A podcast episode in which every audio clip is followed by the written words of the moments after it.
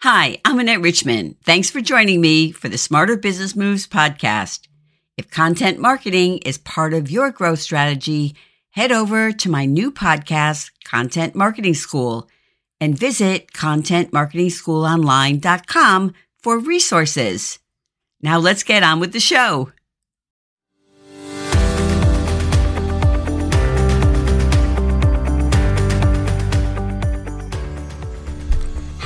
Welcome to the Smarter Career Moves podcast. I'm Annette Richmond, executive resume writer and principal of Career Intelligence, Resume Writing, and Career Services.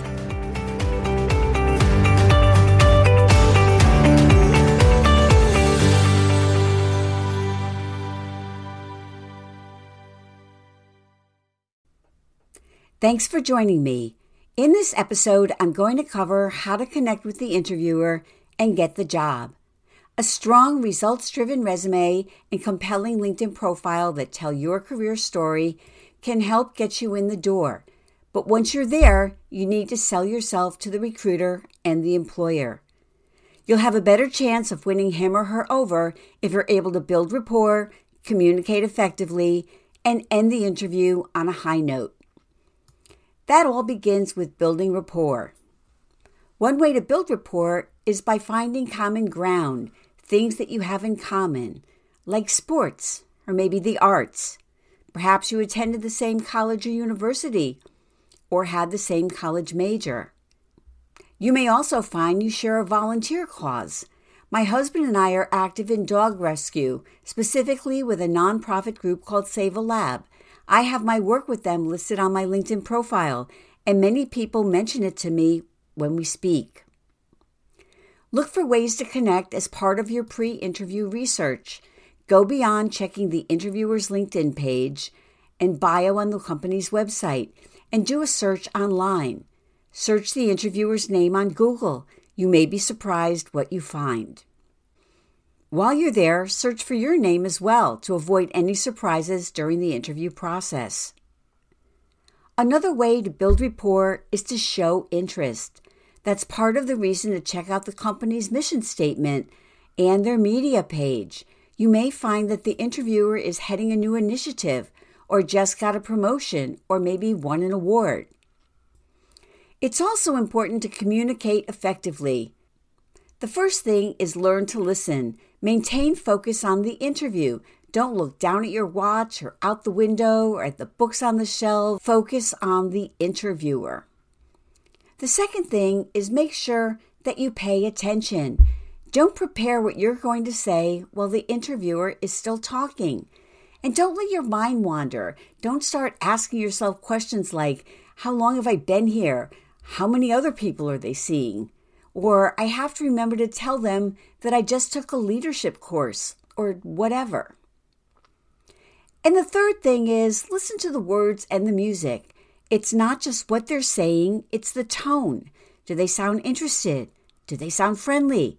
Or are they just going through the motions? When they smile, do their eyes light up? Do they smile often?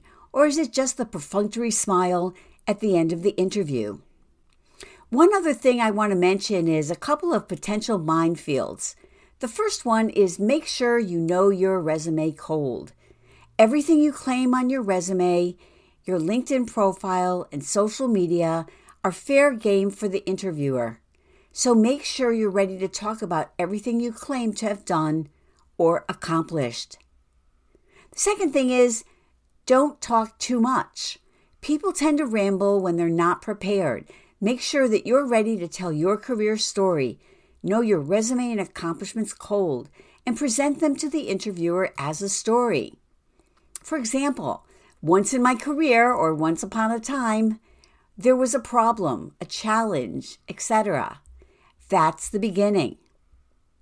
We solved this problem by whatever it was that you did. That's the middle.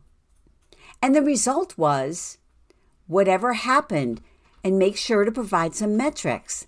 That's the end of your story. End each interview on a high note.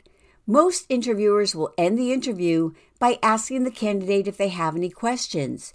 Your response will help them gauge you're interested in the job and the company and also let them know how much you prepared. What they don't want to hear is, No, I think you covered everything, or I can't think of anything, or nothing else I need to know. They hope to hear thoughtful questions about your role. For example, what are you looking for in the person you hire? What will be my biggest challenges in the first 30 days?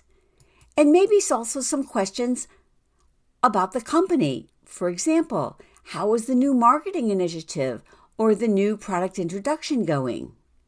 If you ask questions that could easily be found on the company's website, they'll know you came to the interview unprepared, that you were the lazy candidate. At the end of the interview, remember to ask about next steps.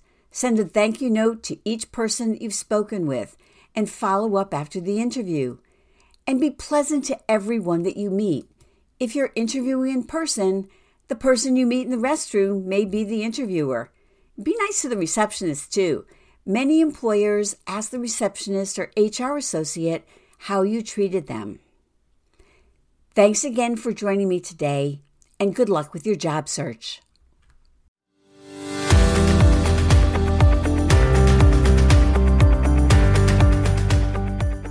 Thanks again for joining us for this episode of the Smarter Career Moves podcast. If you enjoyed it, please subscribe. Thank you.